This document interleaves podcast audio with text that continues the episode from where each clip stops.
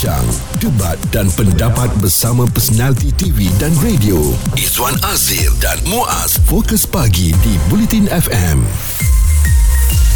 yang masih lagi mencari nak mana nak beli telur ni kan sebab ada kekurangan stok telur ni di setengah tempat. Ini merupakan satu masalah yang belum ada kesudahan kerana yang paling terbaru kita telah pun dimaklumkan mengenai pengapungan harga telur dan harga ayam serta telur dijangka akan diapungkan selepas Jun ini dalam usaha kerajaan untuk memastikan masalah kekurangan bekalan makanan itu dapat diatasi. Demikian ditegaskan oleh Menteri Pertanian dan Keterjaminan Badan Makanan Datuk Seri Muhammad Sabu. Subsidi telur ini kita dah berbelanja lebih 1.8 bilion. Government sebelum ini dia beri subsidi itu kerana kita tahu harga makanan ayam terlalu tinggi. So pengeluar-pengeluar ayam dan telur tidak boleh uh, meneruskan perniagaan mereka melainkan kerajaan beri subsidi. Dan sekarang pemulihan sudah mula berlaku. Kita harap pada bulan uh, 5-6 bulan lagi akan lebih stabil dan kita harap subsidi boleh dikaji semula.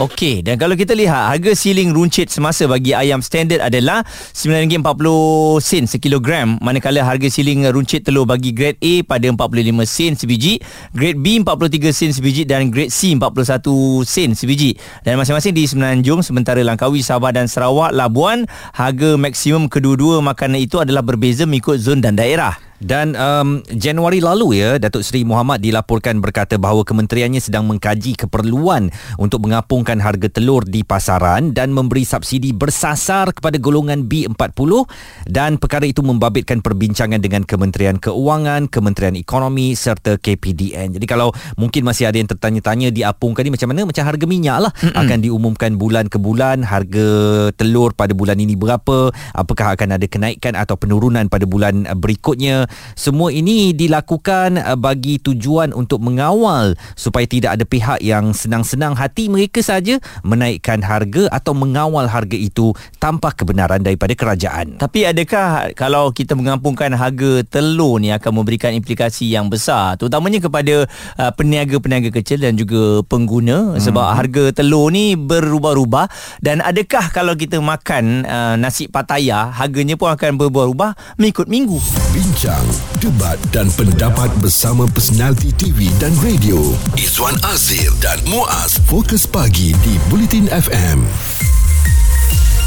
Harga ayam dan telur dijangka diapungkan selepas Jun ini. Kata kerajaan itu adalah usahanya untuk memastikan masalah kekurangan bekalan makanan dapat diatasi. Dan uh, bersama dengan kita Encik Muhammad Yus Riza Yusof selaku Presiden Persatuan Pengguna Kedah ataupun KEK ni.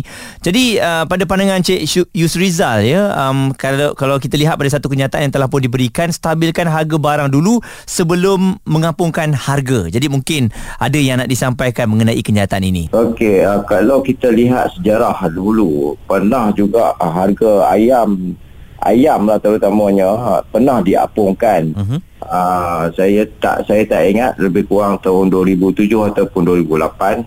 Uh, pada masa tersebut uh, apabila diapungkan harganya melambung tinggi sehingga membebankan pengguna rata-ratanya dan kita banyak mengeluarkan kenyataan-kenyataan supaya uh, mencari kaedah-kaedah tertentu untuk uh, mengurang apa uh, menstabilkan balik harga ayam ni supaya ayam ni boleh di di, di mampu di, dibeli oleh pengguna hmm. tetapi pada masa tersebut memang harganya tinggi sehingga mencecah 10 ke 11 ringgit uh, daripada 6 ringgit ke 6 ringgit ke 7 ringgit Ah, apabila kenaikan sehingga 40 hingga 50% ini telah membebankan pengguna pada ketika itu. Hmm. Uh, kemudian kerajaan telah mengambil inisiatif pada masa itu untuk mengawal balik harga harga ayam. Uh, ini juga uh, kalau telur ni kita tengok adalah satu sumber protein terakhir yang paling murah untuk pengguna yang mana yang digunakan oleh uh, golongan B40 dan miskin tegak sekiranya mereka tidak uh, mempunyai kewangan yang kukuh sekiranya diapurkan kerisauan kita di, di pihak Persatuan Pengguna Kedah ini harganya akan meningkat. Uh, itulah disebabkan itulah kita kalau kita tengok sekarang ni kestabilan harga itu uh, kita nampak tidak stabil. Masih lagi dalam keadaan tidak stabil. Jadi kita cadangkan supaya uh, kaedah-kaedah dicari untuk uh, menstabilkan harga yang pertama sekali itu bekalan tu perlulah ada lambakan di pasaran hmm. sekarang ini bekalan ini terhad dan hmm. permintaan uh, adalah tinggi apabila penawaran sedikit permintaan tinggi uh, secara automatiknya uh, harga barang tersebut akan meningkat. Itulah inflasi yang berlaku sekarang ini. Keputusan ini boleh dilihat soalnya mereka mengumpulkan semua pasti rumusan berita politik sepanjang minggu. Sudut politik bersama FMT di Bulletin FM kita menyuarakan isi hati rakyat ya dan juga kegusaran mengenai harga telur yang belum ada formula yang sangat baguslah untuk mengawal harga ini sampailah satu kenyataan yang telah pun uh, diberikan iaitu uh, sekarang ni akan mengampungkan harga telur dan berkemungkinan akan diumumkan pada setiap minggu. Di talian kami masih lagi berhubung dengan Presiden Persatuan Pengguna Kedah atau KEK Saudara Muhammad Yusrizal Yusof dan mungkin uh, uh, Cik Yusrizal uh, langkah yang dilakukan oleh kerajaan ini bagi mem- mengelakkan ada pihak-pihak tertentu seperti kartel yang mungkin mengawal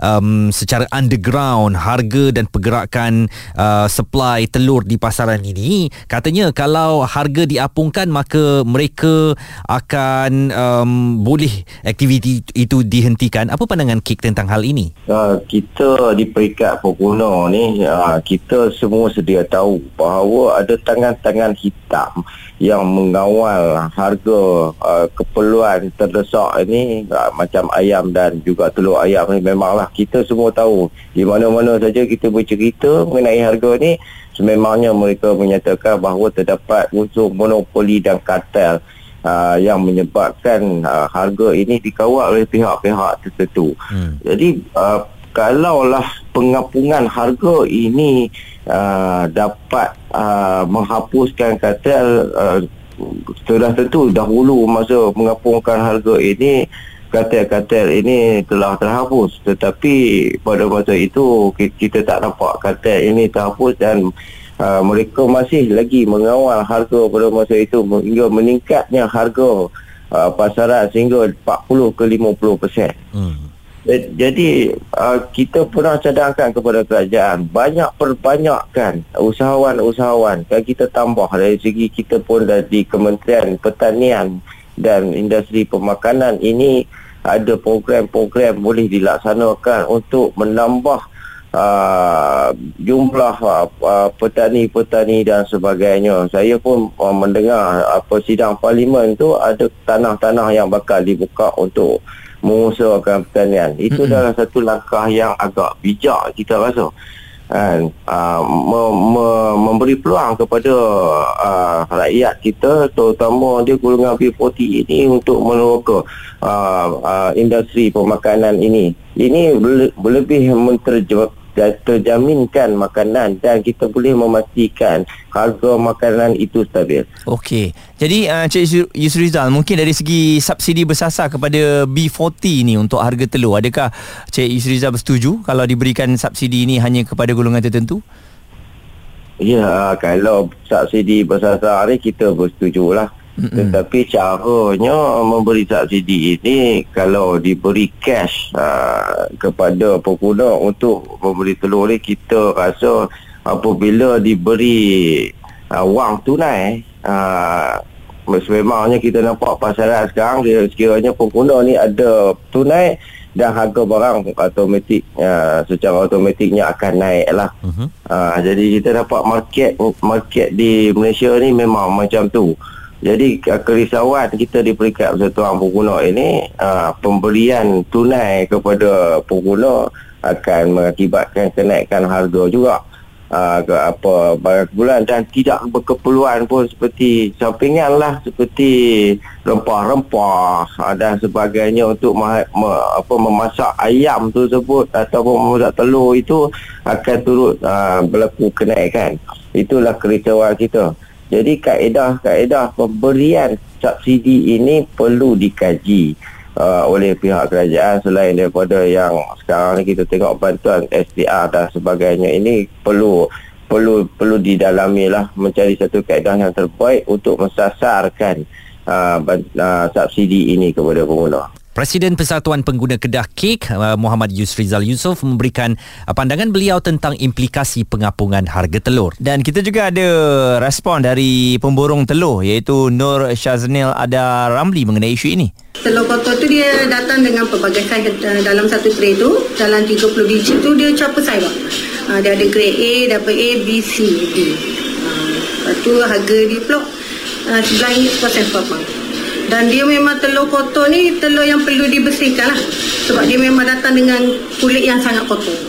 Baik kebanyakan kedai makan ambil telur ni. Hmm, nampak Izzuan. Sekarang ni kita ada alternatif lain hmm. iaitu mengambil telur ayam kotor pula. Dan sebenarnya hari tu saya ada beli telur di pasaran. Ha. Memang saya dapat telur kotor ni. Okey. Mungkin harganya murah saya tak pasti. Tetapi isinya cantik. Ha. Cumanya di kulitnya tu kita kena bersihkan sendiri. Ada bulu ayam lah. Ada tai, uh, Yelah, tai memang, ayam lah. Uh, dia ada. ambil rare terus hantar ke pasaran lah kot. Betul. Jadi kalau anda nak dapatkan harga telur murah sebelum harga diapungkan pada bulan Jun nanti. Uh, mungkin itu boleh membantu bajet anda jadi itu dia kita mengharapkan uh, kerajaan akan hadir dengan um, satu gerakan yang betul-betul serius untuk menstabilkan harga bahan protein paling murah, paling mudah untuk didapatkan rakyat di pasaran iaitu telur. Keputusan ini boleh dilihat soalnya mereka mengumpulkan semua Rumusan berita politik sepanjang minggu. Sudut politik bersama FMT di Bulletin FM.